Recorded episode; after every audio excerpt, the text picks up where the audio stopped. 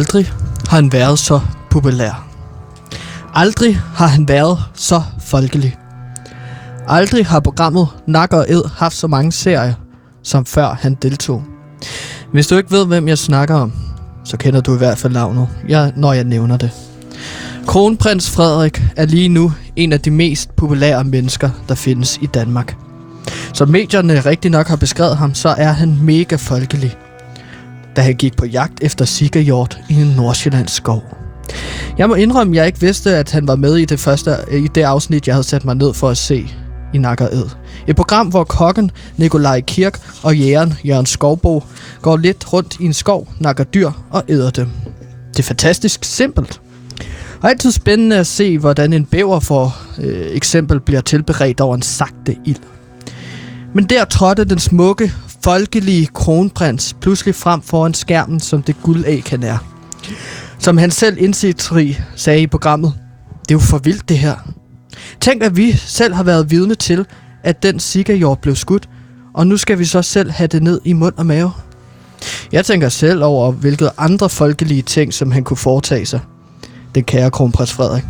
For eksempel kunne han drikke rosévin på sin jagt, holde galafester for alle de kongelige og den politiske elite, og blive kørt rundt af sikkerhedsfolk. Kronprins Frederik er i sandhed en mand af folket. Velkommen til PewDiePie. 54 folkelige nyheder på 54 folkelige minutter.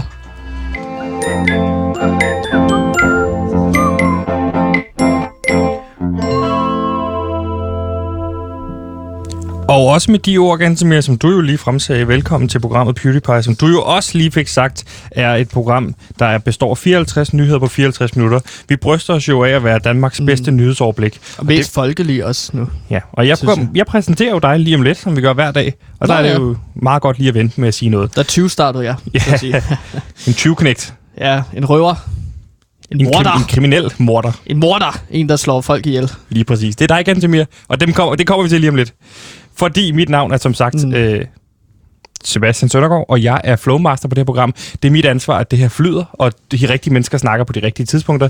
De rigtige morder bliver præsenteret på de rigtige ja, tidspunkter. Ja, ja. Inden øh, jeg stikker dig. Ja. Og nu slår dig ihjel. Ja. Venter vi lige. Ja. ja så. Ikke som, må jeg sige noget først? 54 nyheder på 54 minutter.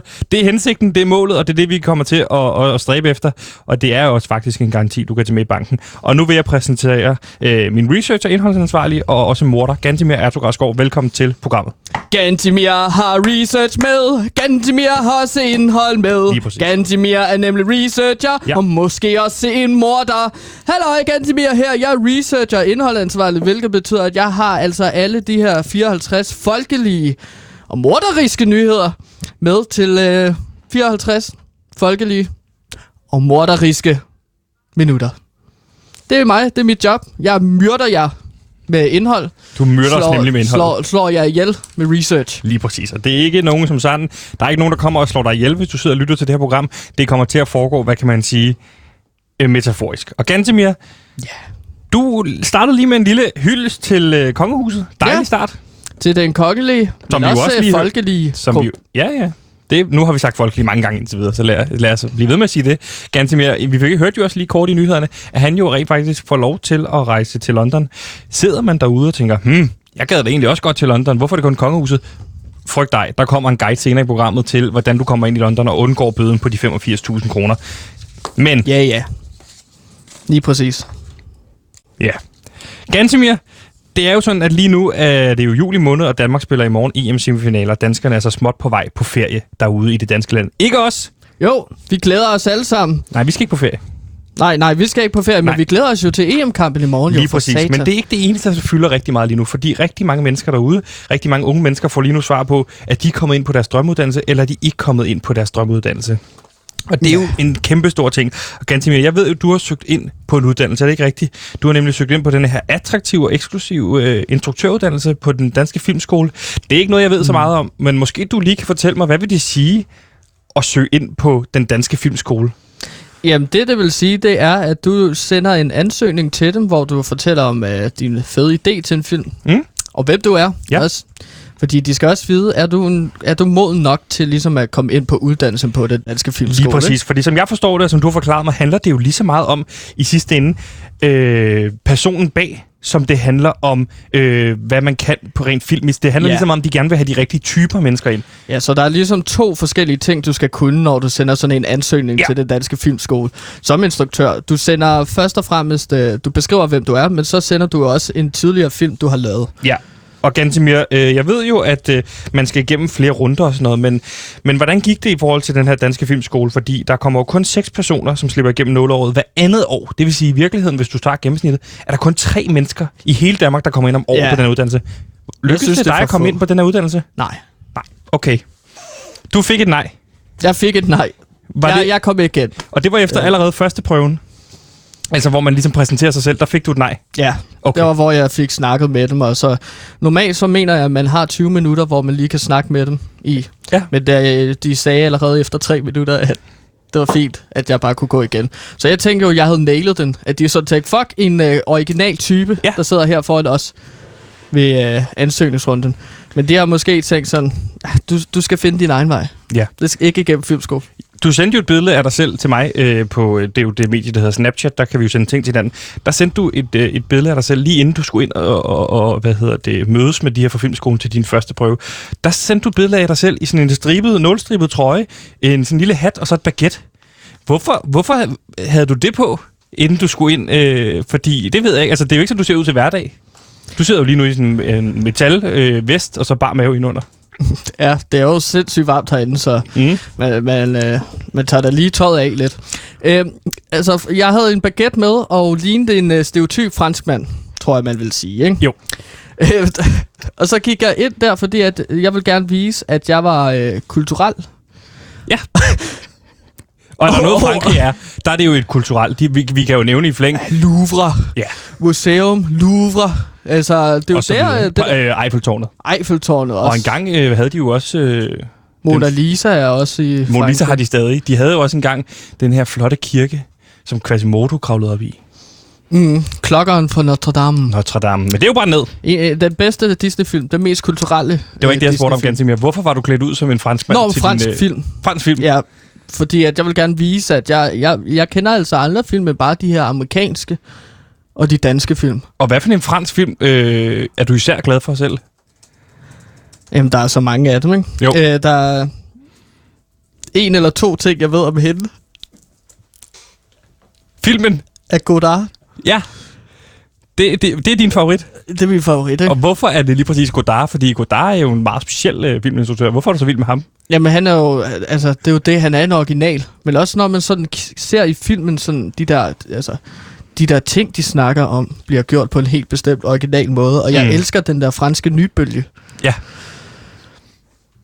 Og det, det vil jeg gerne vise ved at tage en en, du ved, baguette med. Men der er måske ikke, ikke nogen grund til at for meget kigge tilbage, fordi ganske mere, det blev jo et uh, nej tak for den danske det filmskole. Blev, det blev en nej tak, men til gengæld, Sebastian, så kan jeg jo så glæde dig og alle jer andre, der sidder og lytter med, at jeg kom ind på min anden prioritet. Og det var instruktørlinjen på den her alternative filmuddannelse, der hedder Super 16. Okay, det vidste jeg, det må jeg simpelthen sige, det vidste jeg ikke. Til, stort tillykke med det. Jo, tak. Altså, det, det er, er jo meget også eksklusivt. Det er jo ikke lige så eksklusivt. Det er ikke en lige så eksklusiv klub, fordi det er jo ikke sådan, at du får ETTS-point for uh, Super 16-dannelse. Det er jo i virkeligheden en aftenskole, du er kommet ind på. Er det ikke rigtigt? Jo, jeg, jeg vil ikke kalde det aftenskole. Nej, men det foregår jo i din fritid. Du skal selv tjene penge ved siden af. Du får ikke SU og sådan noget. Nej, men nej, du er kommet ind rigtigt. på Super 16. Jeg er nødt til lige at starte med at spørge dig, fordi lytterne og jeg kender dig jo bedst som manuskriptforfatter. Vi har jo læst øh, og igennem mange af dine værker. Hvorfor lige præcis instruktør? Jamen, fordi at der bestemmer du meget mere. Okay. der er du sådan chef, ikke? Jo. Fordi at som manuskriptforfatter, så kan du nærmest kun få lov til at bestemme, hvad der skal siges i filmen. Ja. Men som instruktør, så kan du også bestemme, hvordan det skal siges. Okay, så du har stadig tænkt at holde fast i det her med at skrive, altså ligesom man ser Tarantino, de her auteurs, man jo kalder dem, der både skriver og instruerer. Ja, lige Så du præcis. vil gerne fortsætte med at holde fast i det der med at skrive, men du vil så også gerne bare ikke bestemme, hvad der skal siges? Jeg, jeg vil jo egentlig gerne lave det hele på sættet. Du vil også gerne lave det hele? Altså... Producere, øh, jeg vil gerne filme også. Jeg vil også okay. gerne selv spille med. Jeg kan forestille mig, at din, øh, din store øh, idol måske lige nu er sådan en som Bo Burnham, den her øh, øh, amerikanske komiker, der både filmer og klipper og optager og gør det hele selv ja, på han sit er nyeste show. Han er super stærk. Han er, han er en af mine favoritter. Okay. Men jeg synes godt, han kunne lave noget mere sådan en film, der foregik i Frankrig. Faktisk. Ja, Sådan du er meget glad for, for fransk film. Ja. Hvad er din øh, øh, instruktørstil? Altså i forhold til det her med at instruere, det er jo... Øh, det, det, det, der, der har man jo normalt en stil, det er jo det her også autør-begrebet begrebet Ja. kommer fra, ikke? Jo, lige præcis. Jamen, jeg vil som instruktør, så vil jeg jo øh, rende rundt med en sådan en ridepisk og megafon. Ja. På sættet. Og det vil jeg gøre, fordi at jeg skal sørge for, at mine skuespillere altid har en eller anden form for respekt for det, jeg repræsenterer. En er autoritær instruktør. Præcis. At, øh, og hvis de ikke spiller ordentligt, så kan det godt være, at jeg lige råber dem i øret med megafonen. Og slår dem Med pisk. med en pisk. Ridepisk. Ridepisk. Ja. Okay. Så det er... Der er vi jo mere over i sådan noget Lars von Triersk, altså de her ekstreme former for instruktører, som hvor man ikke går på kompromis med noget som helst, og hvor skuespillere mm. bagefter kan have haft en dårlig oplevelse, men må have offret sig for filmen for den store kunstneriske øh, oplevelse.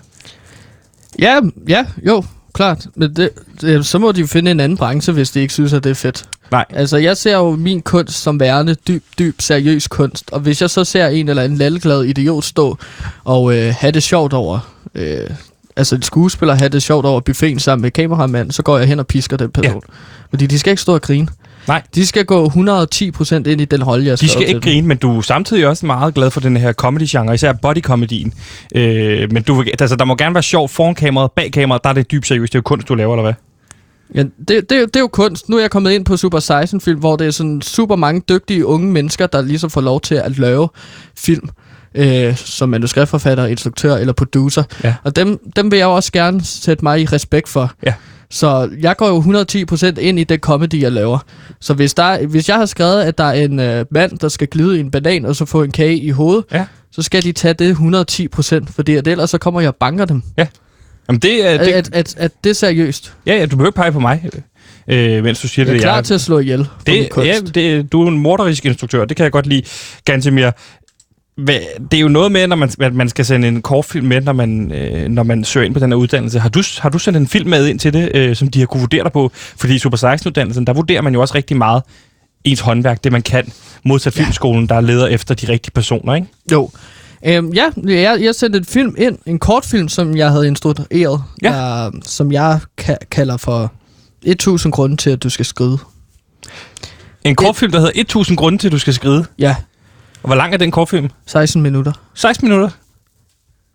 80.000 kroner at producere. Koster den 80.000 kroner?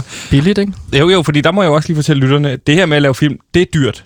Så 80.000 kroner for en 16-minutters kortfilm, det er ikke uhørt. Altså, der kan jeg ligesom sige, med min indsigt i, i, i det her, det er jo ikke meget, jeg ved, men det jeg ved, 80.000 kroner, det er vel relativt billigt. Psst. Jeg har ikke betalt en rød rejse selv. 80.000 kroner af lavts penge. Det er lavt penge, du har brugt på at lave den ud. Hvornår har du lavet den her film? Har du lavet den specifikt til ansøgningen? Ja, jeg lavede det specifikt til ansøgningen, fordi at så kan man spole sig helt ind på, hvordan vil folk ligesom se den her film an. Det er en ansøgningsfilm. Så du har brugt 80.000 kroner på din ansøgning af lavt penge? På at komme på en aftenskole, som Og foregår i din fritid? Jeg, jeg kom ind, jo. Ja, Og stort tillykke med det. Og, og, og jeg ser det også som en investering for lavt side, fordi hvis jeg nu kan få kæmpe succes med min instruktør øh, rejse, Mm-hmm. så kommer jeg til at betale 80.000 kroner igen. Øh, med ekstra. Hvis jeg du får pengene igen, penge. ikke? Jo, jo, jeg kan ikke betale noget Og det er tilbage, jeg ikke 80.000 har. kro- kroner, du har specifikt tænkt at tjene på den her kortfilm. 1000 grunde til, at du skal skride. Mhm. Okay, så Ja. det, det er ikke sådan fremtidige værker, hvis du tjener penge på det. Det er specifikt, hvis du tjener penge på denne her film. Ja, okay. Præcis. Jeg låner 80.000 kroner til at betale for den her film. Så skal det også ryge den anden vej. Og det er en ansøgningsfilm, så det er vel ikke en film, der som sådan skal ud og distribueres nogen steder? Men, men jeg, jeg vil rigtig gerne ud og dis- øh, distribuere den her film. Okay. Jeg, jeg er meget stolt af den. Det kan du mas- fortælle lidt om, hvad er det, Ja. sker der i den her film? 1000 grunde til, at du skal skride. Det er jo øh, 1000 forskellige scener i filmen. en masse små scener, hvor man ligesom ser... Øh, at det, det, det er to mennesker. Det er, Det er jo en film, der varer artfilm. 960 sekunder, så du har maks et sekund til hver scene, du har filmet. Altså, du har vel noget, noget der minder om 9 0,98 sekunder per scene. Så du har lavet 1000 scener. Nej, okay, jeg har sat nogle af scenerne, eller jeg har sat nogle af grundene sammen. Altså, hele ideen det er jo, at hver scene skal præsentere en grund til, hvorfor du skal skride. Okay. Det er sådan en artfilm mellem i sort og hvid, mm. hvor det er to personer, der ligesom møder hinanden, og så kommer der en eller anden pludselig øh, konflikt mellem de her to mennesker. Okay. Et kærestepar. Ja. Og der er nogle af scenerne, har jo sat sammen, så der er flere grunde. Så der er for eksempel sådan, otte grunde i en to minutter scene. Så det er så lidt forskelligt, ikke? Ja, så, så har du stadigvæk Nå, 14 nej, ja. minutter tilbage til at lave øh, 992 grunde. Altså, du har jo travlt der, Gantemir, ikke? Ej, men jeg, jeg, altså, det er svært at forklare for sådan en som dig, Sebastian, som jo ikke har lavet film før, Mm-mm. eller som rigtig kætter til noget film. Så jeg kører jo sådan en split screen også. Så der kan være Okay. flere, så du har fire forskellige skærme på en stor skærm. Ja.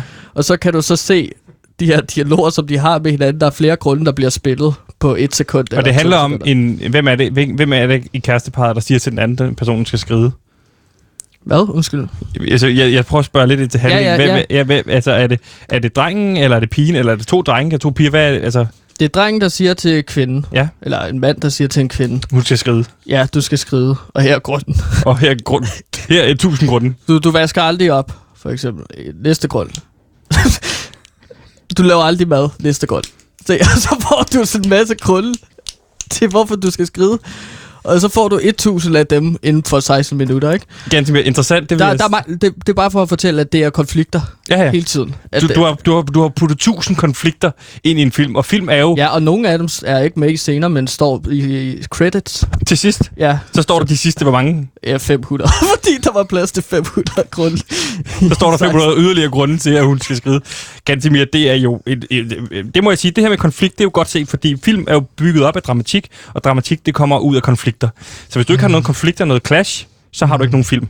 Du har, du har valgt 1000 på 16 minutter. Mm. Det synes jeg er... Øh, jeg forstår godt, at de så har taget dig ind. Men er du så kommet direkte ind efter det? Jamen, så ryger man jo videre til en såkaldt øh, anden optagelsesrunde, ikke? Okay, så der kommer der en anden prøve. Der er en anden opgave, ikke? Og Jo. den bestod af en kort scene. Ja, jeg kalder det også en kort film, ikke? Fordi en kort scene eller kan også være en kort film, ikke? Mm. På 3-4 minutter. Og der er to karakterer, der skulle indgå med dialog. Øh, så den ene skulle overlevere en livsændrende nyhed til den anden. Okay, så Det var opgaven, lyder, opgaven. opgaven lyder, du skal lave noget på 3-4 minutter, og der skal man jo, og det ved man, hvis man laver sådan prøver, du skal minimum være 3 minutter, og du må maksimalt være 4 minutter. Alt over, alt under, så, så kyler de det ud. Ja. Så du skal lære Ja. at håndtere en opgave. Og Ja. der er altså to karakterer, der skal snakke med hinanden, og der skal overleveres en livsændrende nyhed. Hvordan løste du den opgave? Jamen, det... fordi at jeg jo allerede havde lavet 1000 grunde til, hvor det er sådan en konflikt. Mm. Der var jo ikke en overlevering af en nyhed. Så Nej. det her gik jeg ind med stor spænding, fordi at her var det en nyhed. Ja. Øhm, men jeg kunne ikke lade være med at skrive en lille konflikt ind også. Om det gør jo ikke at- noget. Nej, nej, men jeg gentager lidt stykke sen. Nej, men altså, det var en livsændrende nyhed, hvor jeg sådan fik den ene karakter til at sige til den anden, hey, øhm, jeg, jeg, jeg lavede en genindspilning af PewDiePie-programmet her, hvor jeg gav en nyhed til dig, fordi at jeg er researcher og indholdansvarlig. Er det re- Hvem? Oh. Mener du det? Har du, har du genindspillet en scene? Altså, du har skrevet en scene ud, som vi har haft i den her... Ja, lige præcis. Og så skrev jeg sådan, jeg lyttede til PewDiePie igen. Hvad er det for en livsændrende nyhed, du så har valgt, øh, der er blevet overleveret fra den ene til den anden? Jamen, det var for, for eksempel øh, den gang, hvor jeg fortalte dig om...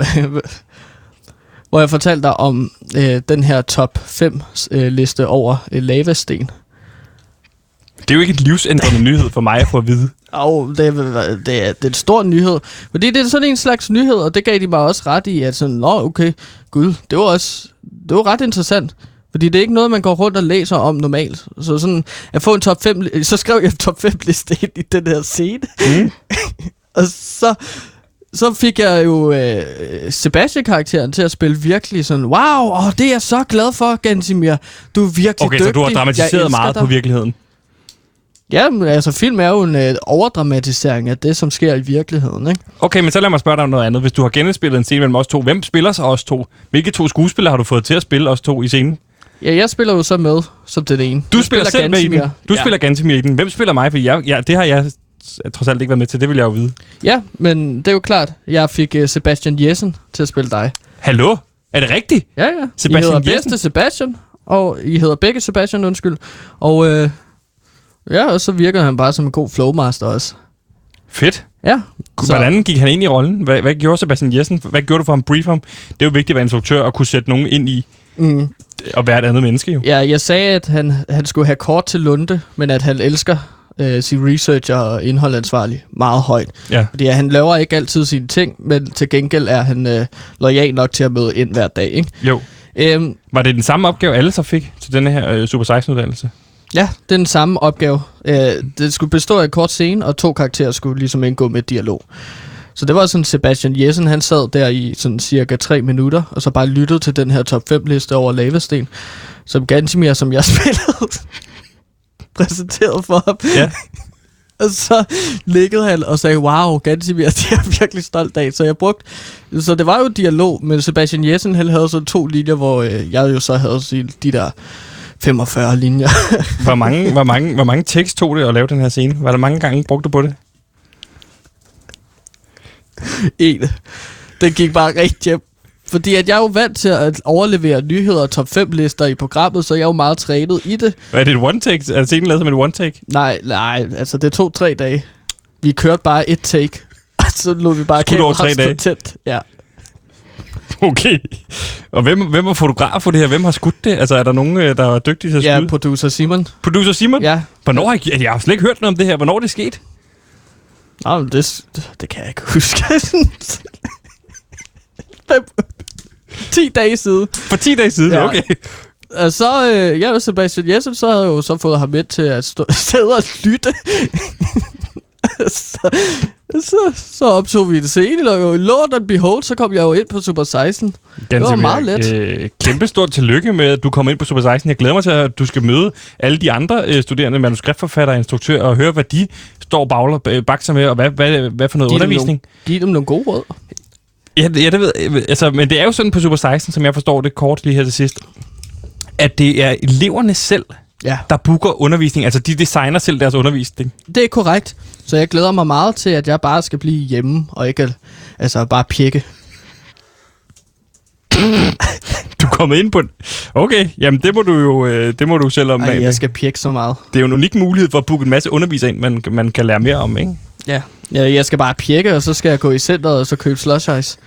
Og bare gå rundt og hygge mig. Og så håbe, at, øh, så håbe, at de, de andre, jeg går med, ikke opdager mig i, centret. Det vil være super piligt, fordi så vil de nok skælde mig ud. Ja, Gansimir, jeg glæder mig sindssygt meget til at høre med om din uh, Super 16-uddannelse. Stort tillykke med, at du kom ind på din anden prioritet. Og hvis der sidder nogen, der lytter med derude, der er kommet ind på deres første eller anden prioritet, eller ikke er kommet ind, så tillykke med det, fordi at, uh, som man skal huske, livet tager nogle uh, urensagelige veje nogle gange, ikke? Jo. Du skal nok finde ud af det, min ven. Bare rolig. Jeg har sgu da fint fundet ud af det. Nå, men det var til lytterne også. Nå, Du har fundet ud af det. Så er den her kraftet med årets Drengerøvs podcast, og den skal findes på Radio Loud. I podcasten Niki og Niki gennemgår Pedersen og Bille stort og småt. Glæd dig til at høre Niki Billes input, når Niki Pedersen ikke kan finde ud af, hvad hans kone mente, da hun spurgte, om han ikke skulle stramme sig an, sådan helt generelt. Der bliver fed drengerøvstemning, men også plads til store følelser i Radio Louds nye podcast, Niki og Niki.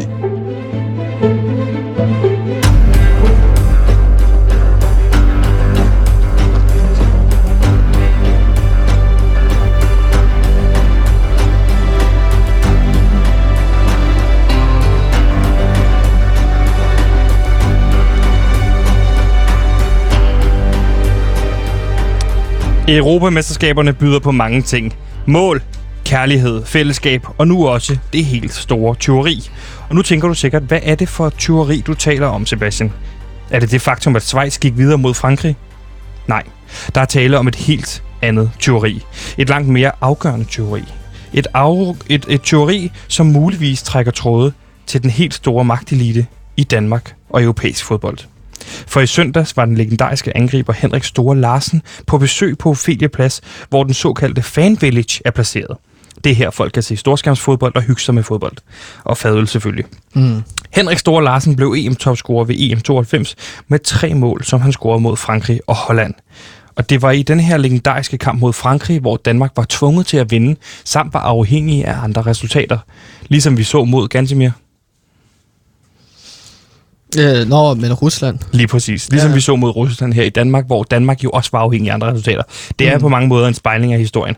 Og Henrik Store Larsen har i den forbindelse givet sin trøje fra Frankrig-kampen til en udstilling på Ophelia Plads, mm. hvor man kan, også kan se EM-pokalen fra 1992. Ja, som Ophe- kan, Ophelia Plads her i København. Lige præcis. Mm. Som måde ganske mere, jeg har været inde og se en meget, meget flot øh, plads og, og udstilling, indtil vi begge to fik karantæne. Og så ja. kommer vi tilbage til søndags, hvor Henrik Store Larsen er på besøg på Ophelia Plads, og der svinger han så lige forbi udstillingen for at se sin egen trøje. Ja, selvfølgelig. Det var hans trøje. Han kigger rundt, men kan ingenting finde. Hvor er trøjen? Han spørger personalet, som oplyser ham, når trøjen? Den er der blevet stjålet. Det er da løgn, fordi så har Henrik Store Larsen jo slet ikke vidst, at den var blevet stjålet. Nej, præcis. God. Henrik Store Larsen, han er i chok. Er hans legendariske trøje blevet stjålet? Hvem kan stå bag? Henrik spørger efterfølgende om hjælp ude på Facebook, og den hjælp vil vi selvfølgelig give ham. To gravejournalister for Loud. Hvad er der blevet af Henrik Lars, Store Larsens EM-trøje fra 1992? Gantimir, det er jo et Facebook-opslag, som vi begge to faldt over på, øh, ja, på Facebook. Ja. Vi følger jo begge to Henrik Store Larsen. Jeg fulgte ham efter, du sagde, prøv at følge Henrik Store Larsen. Ja. Det er sindssygt interessant at følge ham på Facebook. Han er en af de helt store helte fra EM92. Altså, han er jo en mand, der skal begraves ved siden af de kongelige, føler jeg. Ja øh, stor, stor sportspersonlighed. Og lige pludselig er der sket det utænkelige. Der er nogen, der har stjålet den historiske øh, nationalklenodie, der er hans landsholdstøj for 92. Lige præcis. Og det er derfor, vi to kommer på banen. Vi to er jo gravejournalister. Vi beskæftiger os jo primært tidligere mest med true crime. Altså, hvor folk helst skal være myrdet, eller der, der skal være et eller andet spicy element, før vi gider beskæftige os med det. Ja, eller noget sex for eksempel også. Ja, det, hvis der så... er noget sex og noget mor indblandet i samme måde, så er, det, så er det der, hvor det bliver fedt, ikke? Jamen, det kan vi bare se på, hvordan true crime, den ligesom kører der ud af øh, på podcast og så videre. Folk mm. er bare interesseret i sex og mor og, og hår og så videre. Lige præcis. Ja, alle de der grænseoverskridende ting i virkeligheden. Lige præcis. Og Gantemir, den her gang har vi jo øh, i sinde at springe ud i det, selvom det kun handler om et stykke tøj. Det er jo ikke lige så sexet. Nej, det er ikke lige så sexet, men det er stadig utrolig vigtigt, fordi at det er jo den her nationalånd. Øh, det er Danmark. Det er lige præcis det, det er, fordi nogen har stjålet en, et stykke af Danmark i virkeligheden. Ja. Mere end nogen har stjålet et stykke tøj, fordi så gad vi jo ikke. Altså, så skulle der mindst være nogen, der var myrdet. Åh oh, nej, hvis der var for eksempel øh, en, en kollega herude fra, hvis der var en, der havde stjålet Cecilie Langes trøje eller sådan noget, så ville vi jo ikke uh, nej, okay. lave true crime. Nej, nej, helt klart. Der vil vi bare tage nogle billeder. Gantimir, hvad ved oh. vi? Det er det, vi, ja. det, vi kan sætte afsted. Det, vi kan sige nu, det er, mm. at Henrik Stor Larsen, han opdager, at trøjen er stjålet søndag den 4. juli. Altså, hvor han er ude og se den her udstilling, ikke? Jo trøjen, som vi ved, har hans autograf på skulderen øh, over på den højre, bag på den højre skulder. Så hvis man ser den derude, Stor Larsen står der bagpå, og en, en, en, en autograf på højre skulder, ikke? Kig lige efter, om der er en autograf, fordi så er det den stjålne. Lige præcis. Det vi så også ved, det er, at den har været placeret i en glasmontre. Altså, der er nogen, der har placeret den og beskyttet den, ikke? Jo, jo. Og der er det så, at vi får så at vide fra Lene Kryer Pedersen, hun er projektleder for det her Euro 2020. Hun siger, at den bliver stjålet i den første uge Altså, der er nogen, der ikke har sagt til Henrik Stor Larsen, at den har været stjålet fra den første uge til nu. Og EM startede som sagt den fredag den 11. juni. Og øh, hvis man så skal tage en uge frem hele næste uge efter, så er det jo imellem den 11. juni og 20. juni. Mm. Og så har vi jo det problem, at der er gratis adgang til at komme ind til den del af udstillingen, så det kan potentielt set være hele Danmark og en masse udlændinge, der kunne have taget den. Så i forhold til at mistænke folk lige nu, der er det lidt svært. Nå ja, det kunne være hvem som helst. Sådan, man behøver ikke at de, altså, lige specificere, at det kunne være udlænding, men det kunne bare være hvem som helst, mand Nej, og kvinde. Det kunne lige være, præcis. Altså, det er jo det, der gør den her sag så spændende. Hvem i Danmark lige nu har en Henrik Store Larsen trøje? Eller i udlandet. Det kan jo sagtens være en udlænding, der har taget til landet og Nå, ja, man hører jo om de her folk, der, der ligesom for eksempel stjæler øh, Mona Lisa kører ind, og så stjæler for et, på et museum nogle store værdigenstande, og så kører de ud af landet, og så sælger de det videre på det sorte marked. Ikke? Lige præcis. Men Gantemir, vi har jo undersøgt nærmere, hvem der står bag den her udstilling. Altså øh, det her, mm. den her udstilling, der er ude på Ophelia Plads, hvor man kan se EM-pokalen, og hvor man kan se øh, hans trøje. Hvem er det, der har lavet den udstilling? Hvem står bag? Fritz Almstrøm. Gode gamle Fritz Almstrøm. Og så sidder folk sikkert derude og tænker, hvem er Fritz Almstrøm? Hvem er han dog? Det ved du, hvis du har set Sommeren 92, fordi at det er skurken fra Sommeren 92. Han er en mm. af dem, han er spillet af Lars Brygman, som gør alt for, at, øh, hvad hedder det, øh, at øh, Richard Møller Nielsen ikke bliver ansat. Richard Møller Nielsen, som jo senere... Jamen, det var ham, der gav os EM-trofæet i 1992. Historisk men, landstræner. Lige præcis, men Fritz Alstrøm, han var en af dem, der nægtede at få ham ansat, og han var samtidig også en af dem, som efterfølgende, øh, hvor Richard Møller Nielsen jo vinder verdens bedste træner, efter det år, han har vundet Europamesterskaberne med Lille Danmark, der er han også øh, den mand, Fritz Alstrøm, der er med til at ikke at kåre ham til Danmarks bedste træner. Så han er altså verdens bedste træner, men ikke Danmarks bedste træner, Richard Møller Nielsen. Nej, så han er ligesom skurken i EM92, og lige pludselig dukker han op igen her i sommeren to, øh, 2021. Lige præcis. Han, er, han gør alt, hvad han kan lige nu for at at give Lars Brygman noget mere arbejde med, fordi han gør alt, hvad han kan for at blive skurken i sommeren 21. En film, Ja. som vi jo også er i gang med at skrive på, og som vi højst sandsynligt kommer til at tale videre om i morgen. Ganske mm. den, det er jo en film, du skriver rigtig meget på. Det, der er med Fritz Andersson, det er, at han er jo tidligere pressechef i DBU, og kvæg det, han er med i sommeren 92. Han er så også efterfølgende været mediedirektør og, og, og arbejder stadig for UEFA. Og han har så været ude, og også ud over det her, så været ude og lave den store skurkegærning ved at forsvare UEFA efter Christian Eriksens ulykke. Han er ude at sige, at UEFA, de tænker i hvert fald ikke på penge. Og han er ude at sige, at Kasper Julemand lyver, når, mm. når Kasper Julemand har sagt, at der kun var to muligheder. Han er sikker på, at der var tre muligheder for spillerne ja. I forhold til at kunne spille videre. Der er jo en, uh, nogle alarmklokker, der skal ringe, når der er nogen, der går ud og siger, at UEFA ikke tænker på penge. Ja. Altså, om det er skurkeorganisation, eller om de ikke er skurkeorganisation. Lad os ignorere det. Men at sige, at de ikke tænker på penge, selvfølgelig gør de det. Det er jo deres job at sørge for, at det er indtjenende industri, fodbold. Ja, lige præcis. Og Der lyver han jo. Der lyver han og Gantimir. Jeg tror, du har fået dig din skurk til sommeren 21, og et sideplot, der vil noget i forhold til den her trøje, fordi vi skal jo finde ud af, hvad der sker med den her trøje, så det kan skrives med i filmen. Ja, Det han så også, man kan sige om Fritz Alstrøm, det er, at han synes jo, udover at man selvfølgelig skulle tænke på Christian Eriksen, så skal man også tænke på alle de tilskuere, der har købt flybillet til kampen, som helst ikke skulle blive i Danmark for længe, fordi hvis de nu har købt flybillet hjem øh, dagen efter, så derfor synes han, at det var vigtigt, at kampen blev spillet. Og der, der, siger, der går han så ud og så siger, at han tænker på fansene. Lige præcis. det er ikke det, vi I stedet gør. for, for Christian Eriksen. Og han er altså manden, der står bag den her udstilling, hvor trøjen pludselig er væk. Og det han så siger efterfølgende, han har nemlig udtalt sig ganske mere. Det er meget interessant, det han siger. Han mm. siger, at den var rammet ind bag en glasplade, der var skruet fast til væggen. Der er åbenbart lykkedes nogen at løsne skruerne og trække trøjen ud, forklarer han i en mail til TV2. Gansimir, er det ikke lidt for specifikt, Fritz Alstrøm er her?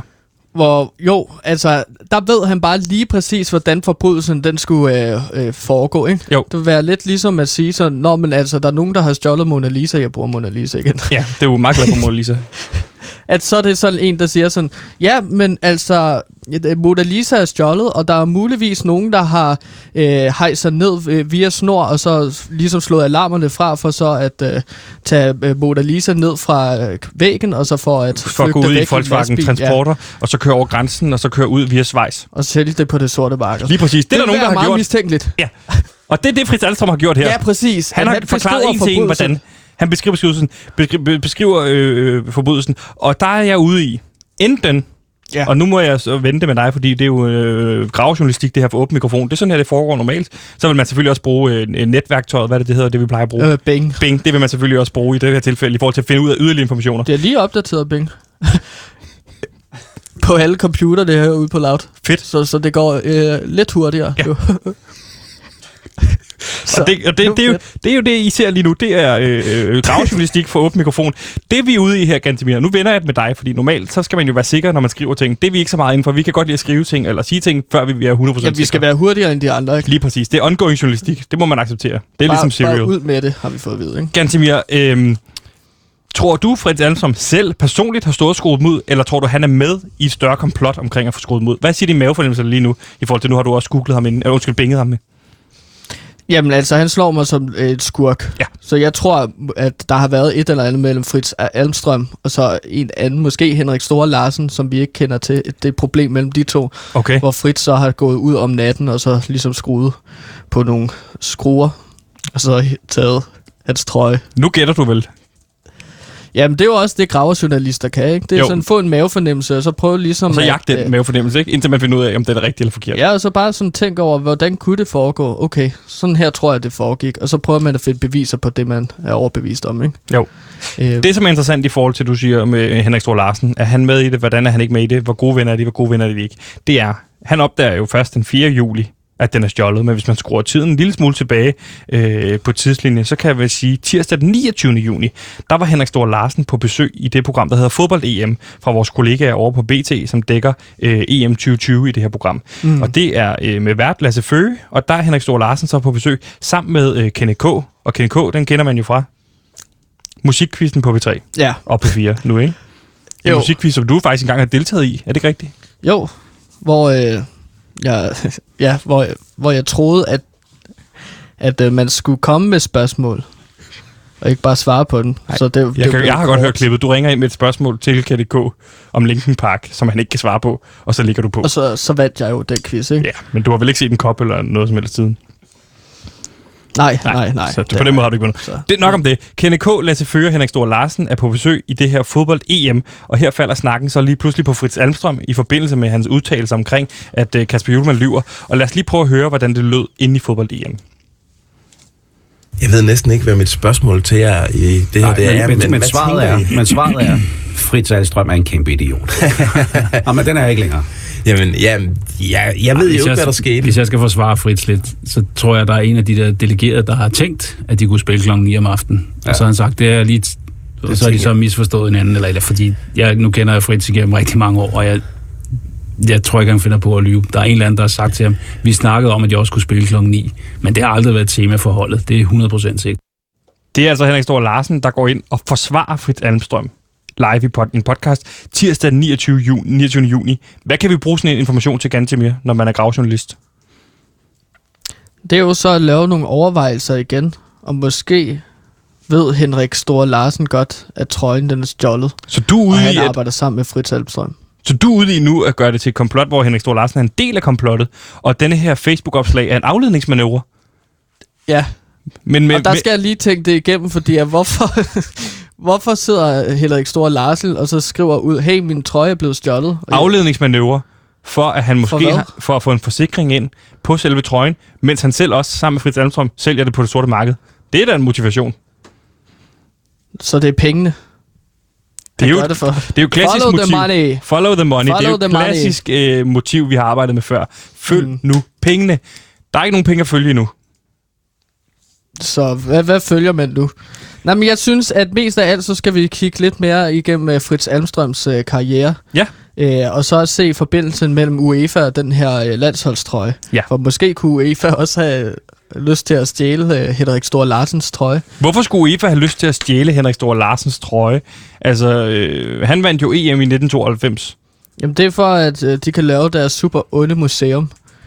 Så de, du i tror, UEFA vil lave et ondt museum? På, på højt bjerg. Og så kunne man køre derop og så se alle de trøjer. Det er jo mega oplagt. Ved du, at de er i gang med at bygge det her museum? Jamen, jeg ved, at de er i gang... Nej, jeg er ikke sikker. Men jeg har bare hørt på vandrør, at der er noget kubler i gang rundt omkring. Sådan store kubler. Og hvor har de tænkt sig at bygge det her museum henne? Du siger på toppen af et bjerg. Hvor, hvad er det for et bjerg henne? Hvor ligger det bjerg? Jamen, øh, Schweiz.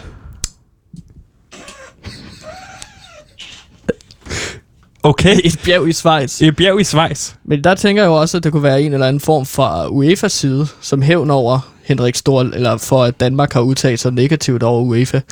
Så kommer UEFA jo ud, fordi at efter det med Christian Eriksen, og ja. efter sådan alt muligt andet, hvor Kasper Julemand virkelig har været strid mod UEFA, at der, der går UEFA simpelthen ud og sender en agent afsted for at stjæle en landsholdstrøje. Okay, så nu prøver jeg bare lige at forstå det, du siger til mig som gravjournalist.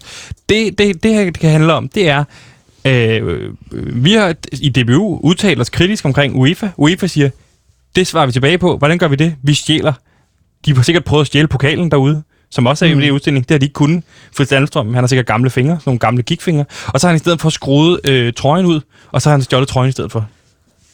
Kan man godt det med gigtfingre? Nej, det ved jeg ikke. Jeg ved heller ikke, at man har gigt. Det, det, jamen, Det, er, nej. det er jo bare en mavefornemmelse. Ja, okay. Så ja, følger man skal nogle gange følge med sin mavefornemmelse, ikke? Jo. Øhm, altså, han kunne jo også være en mestertyv, ham Fritz, uden at vi sådan ved det. At det er i virkeligheden, at han har stjålet en masse forskellige klenodier fra forskellige lande. Og så Det vil være spændende i sommeren markedet. 21, hvis det viser sig, at man, det virkelig bliver en heist-movie. Altså, at det går fra, at man tror, det er en fodboldfilm, en underdog sportsfortælling, til at være en heist-movie som uh, Ocean Eleven. Så man ligesom ser nogle scener med Fritz Halmstrøm, der ligesom sniger sig rundt på museum om Sammen med natten. George med Clooney og Brad Pitt. tøj. Det Ja, du, du kan se, at du sidder og skriver ting ned. Brad Pitt. Sommeren 21 skal spille Brad Pitt i Ocean Eleven. Gantemir, det er, øh, det, er nogle gode, det er nogle gode bud. Vi sidder jo tilbage med spørgsmålene i første omgang. Hvorfor forstår Henrik Stor Larsen intet at vide, øh, indtil hans trøje blev stjålet? Det kunne tyde på, at han er med i det. Hvad er det, Fritz Almstrøm har med hele sagen at gøre? Hvordan ved øh, Fritz Almstrøm, øh, hvordan det er blevet stjålet? Det betyder jo, at Fritz Almstrøm må have noget med det at gøre, ikke? Ja, jo. Og øh, så er spørgsmålet jo, hvis nogen har stjålet den, hvem står så bag? Mm.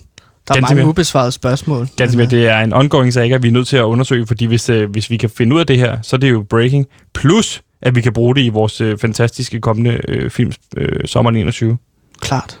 Spændende. Det bliver spændende, ganske mere.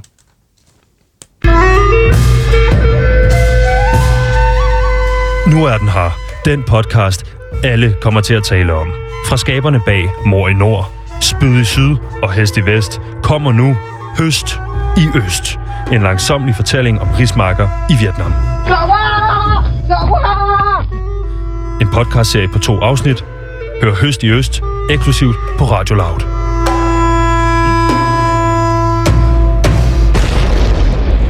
London Calling! London Calling med The Clash. Det er et punkband fra 1970'erne.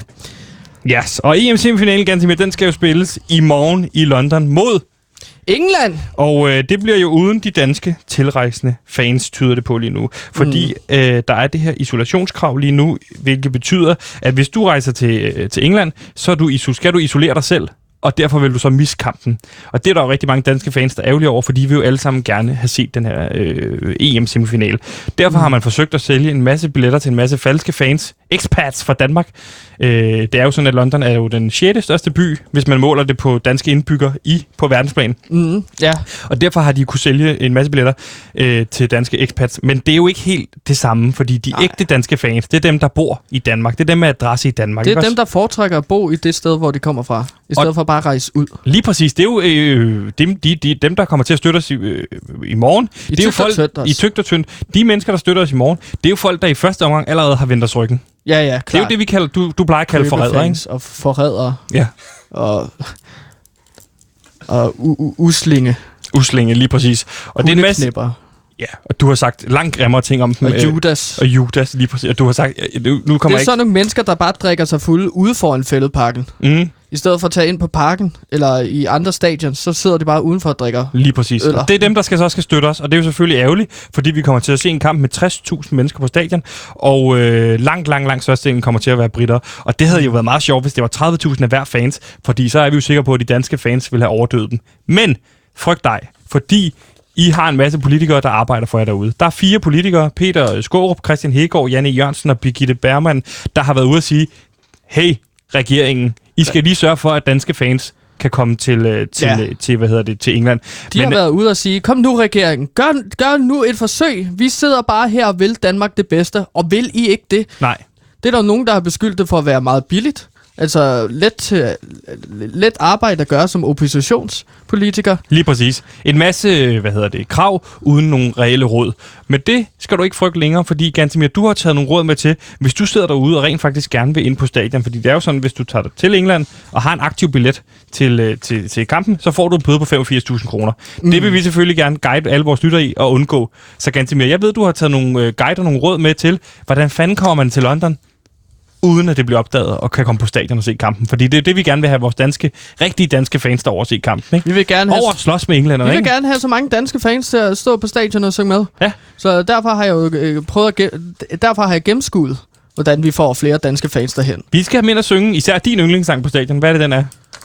Jamen, det er jo Søren Poppes. Nå, Danmarks drenge. Danmarks drenge, Ja, jo. ja. Den, eller så øh, øh, Personal Jesus med... Øh, med ah, det, det er langt ud. Personal Jesus. Brum, brum, det er da fedt. Men ikke desto mindre, så vil jeg bare gerne give de her råd. Ja, kom med dem, Gatsby. satan. Så kan, de, så kan vi synge Personal Jesus en anden dag. Personal Jesus. Først og fremmest, Nej, vi Så- tager sgu lige en skiller først. Lille nymetal skiller. Hvad øh, er det første råd, Gantemir? Ja, første råd, det er jo, at de står jo i lufthavn, kære lyttere. Og der står de bare og venter på, at de danskere kommer flyvende. Og så står de og spørger jer om, hey, øh, du skal i isolation, eller du skal betale en bøde, eller whatever. De kan stå i Gatwick, klar til at fange de danske fans, ikke? Du, så I skal undgå at ende ude i en lufthavn, så derfor foreslår jeg først og fremmest, I skal skaffe jer et skib, og så skal I sejle fra Esbjerg til Great Yarmouth, der ligger på den østlige kyst af England. Okay, så folk, du siger til, de skal skaffe et skib. Det er jo praktisk, hvis man kan slå sig sammen flere mennesker og skaffe et skib. Hvad, hvordan skaffer man et skib? Jamen, det er selvfølgelig, har du øh, hørt du historien om, hvordan der var øh, et privatfly, der blev ligesom, øh, der var nogen, der ejede et privatfly, og så sagde, hey, hvis I vil flyve til Azerbaijan, så kan I betale det her beløb, og så kan vi flyve jer til Azerbaijan. Okay. Det er noget af lignende det her. Vi skal have skaffet et stort, stort skib, og så er det noget med, at nogen kender nogen, og så eventuelt lave en Facebook-opslag, hvor det er sådan, hey, vi sejler fra Esbjerg kyst øh, mod, Eng- mod England. Med Ligesom de gamle sejl. vikinger. Ligesom de gamle vikinger, ja. Ja. ja. Så det er jo den her form for, jeg tænker Oslofærgen-agtig, hvor der bliver serveret en masse bajer. Så du er ude i, at vi skal, kabe, vi skal som danskere kapre Oslofærgen, og så skal vi fylde med danskere, og så skal vi sejle over til, øh, til hvor siger du, vi ankommer i England? Jamen, øh, Great, Great Yarmouth, som ligger sådan øh, en halv times kørsel fra Norwich. Og der, hvad, nu politiet står klar der, fordi de har jo godt kunne se, at der kommer en Oslofærge sejlende, så er det, at vi skal komme ud, løbende ud, Så kommer I løbende ud i vikinghjelme. og så løber i øh, hver sin skin. retning. Ja, Så de, de, de, de kan jo kun nå at fange nok så mange, ikke?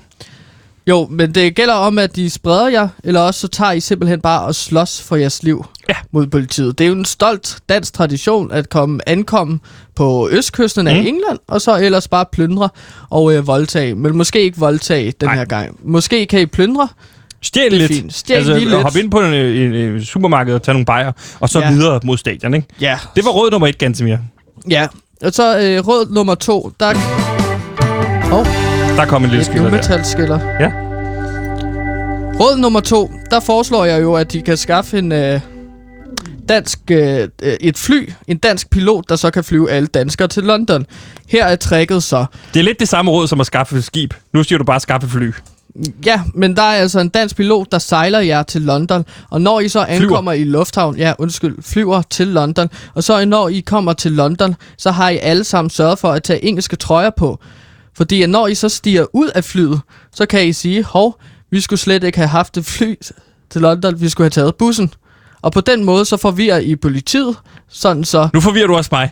Du siger, at man skal ankomme i britiske, øh, engelske fodboldtrøjer, og så skal man sige på engelsk, vel? Ja. Oh, we, we should have got the bus. Ja, og I hvorfor tager, skal man sige I det tager bussen? falske tænder på, selvfølgelig også, fordi at englænderne har sådan nogle fucking klamme tænder. Ja. Og så stiger I ud af flyet, og så siger I, Oh, sorry mate, we should have taken the bus. Hvorfor skulle man sige, at man skulle have taget bussen? Nå, Det, den forstår jeg, del forstår jeg ikke helt. Nå, I kan også sige, at øh, altså, I har taget flyet. Det er op til jer. Jeg siger bare, at I skal klæde jer ud som engelske fans, fordi at hvis, I, hvis de så tror, at de er englændere og ikke danskere, så slipper I for at isolere, isolere jer selv. Okay, så hvis man som englænder kommer fra Danmark ind i England, mm. så skal man ikke isolere sig selv. Nej, præcis. Fordi så er man jo bare inden for England. Øh, alternativt, så kan man jo øh, flyve over Wembley Stadion, Ja. og så kaste alle danskerne ud i faldskærm. Okay, det kan jeg godt lide. Så man siger, man ligesom flyver forbi militant. det ene fly efter det andet, og så kaster man bare folk, det har vi jo set før under EM, at folk der ankommer med, øh, hvad hedder det, faldskærm på stadion, og så er det bare, når de kommer ned, lander på banen, så flyver de ud på sæderne på hver deres sæde. Ja, lige præcis. Altså, det flotteste ville være, hvis I kunne lande lige på sæderne. Ja. Øh, Det kræver jo lidt stil, ikke? jo. Også i forhold til, at folk opdager det. Så skal man hurtigt af med den her øh, ting. Øh, øh, det, faldskærm. smuk, det smukkeste ville jo være Dannebrogs fa- faldskærm. Ja. Som, Men også lidt afslørende. Tænker jeg, hvis man kommer flyvende ned med den altså, bro. ser de en masse danskere komme svævende ja. på pladserne. Ja, så kan det være, at de når at skyde men Ja, det, det, seriøst, det skal I passe på. De er meget seriøse omkring øh, øh, indrejseforbud. Ja. Ja, og indrejseforbud. Så ja, det er jo ligesom D-dag, kan man sige. Ja, en, en form for D-dag, så når I kommer flyvende ned øh, øh, med faldskærm, så lad være med at synge de danske sange. Nej. Fordi så ved de, hvem de skal skyde efter. Selvfølgelig, syng Personal Jesus. Personal Jesus, round, round. Og eventuelt så kan I også tage sådan nogle små faldskærme på øh, rammer med øl. Fordi at, øh, så har I nogle øl med på Så kan de lande, så nogle dåseøl kan lande ved siden af dig. Det er en god idé. Gantemir, vi er kommet til øh, råd nummer tre. Hvad er råd nummer tre til, hvordan man kommer ind i England? Nu har vi indtil videre til, øh, til vands og til, øh, til, til, hvad hedder det, til via øh, luften for helvede. Luften til helte. Ja, det er også Hvad- en god sang. Men jeg vil ikke blive ved med at synge sange, Sebastian. sorry. Jeg ved, du elsker min sang. Jeg foreslår så, at i stedet for... Eller du kommer med fly, og så tager du rent faktisk ind øh, i isolation på hotellet. Ja, okay, du kommer ind i uh, England. De siger, hey, you gotta go to the isolation. Og så siger man, of course, I will Of- go to the of- isolation. Of course, that's the rule. Men det er jo et problem, Gantemir, for så sidder man jo i isolation, og så kan man ikke komme ind til kampen. Nej, men det du så gør, det er, at du bestiller room service. Så når... Så, så lister du dig ind under din seng. Og så når der kommer room service Så kommer de ind. Ja, og så er de sådan, hov, er der ikke nogen, der har bestilt noget room service her? Så springer du frem, og så putter du et piccolo i en chokehold, Ja. for personen til at sove, og så sk- tager du deres tøj på. Og så afklæder du det til piccoloen, Ja, tager deres tøj på. Giver du så piccoloen dit tøj på? ja, så får de dit tøj på. Så måske er da, danske Danmarks trøje. ja, roligantøj, ikke? De tror, at der, der ligger en, øh, en, en roligan og sover på gulvet i isolation. Der er der bestilt bøf banæs, den har ikke rørt den eneste dag endnu. Der ligger han bare og hygger sig. Han har sikkert fået for mange pints. Imens, der har du piccolo-tøj på, så de kan se, nå, der kommer en britisk arbejdende person, malet på sit dannebro i ansigtet. Og hvad sker der så, Gantemir? Så går du ud derfra, fordi jeg går ud fra, at du har malet Dannebro jo. Du er jo dansk fan, ikke? Jo, så stiger du der ud. så herefter, så finder du, fordi du kan ikke gå på stadion med din piccolo-tøj, så derefter så finder du tilfældig Britte, og så putter en sleephose, Vel lige, stop en hal. Du siger til mig, at jeg kommer ud øh, i piccolo-tøj, og det kan man ikke komme på stadion i. og så lister du der rundt om et hjørne Ja. i gyde, og så når der kommer tilfældig Britte forbi, Ja. så springer du frem, og så, Så choker du den person. Chokeholder du dem? ja, så de falder i søvn. Ja. Og så lister du det bag en affaldscontainer eller sådan noget, og så skifter du tøjet igen. Og så, så giver, du det, det, det, det, giver du dem piccolo-tøjet på. Så hvis nu nogen skulle få færden af det på hotellet, hey, det kunne være, der er nogen, der har taget den her piccolo, så går de ned og finder piccoloen. Nå, piccoloen ligger bare og sover bag den der container. okay, Ja, præcis.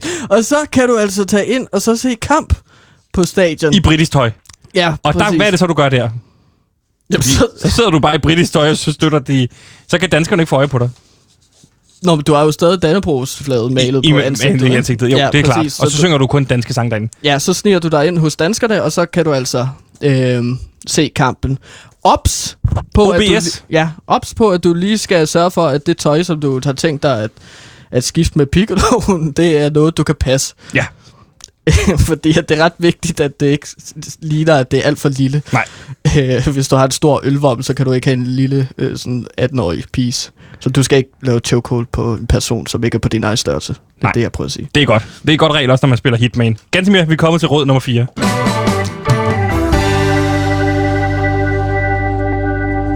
Råd nummer 4 til, hvordan fanden kommer man ind i uh, London, Gantemir. Har du en med til os? Det her, det er altså eksperten. Det er på ekspertniveau. Okay, det hvis du... jeg. Øh, det er virkelig svære.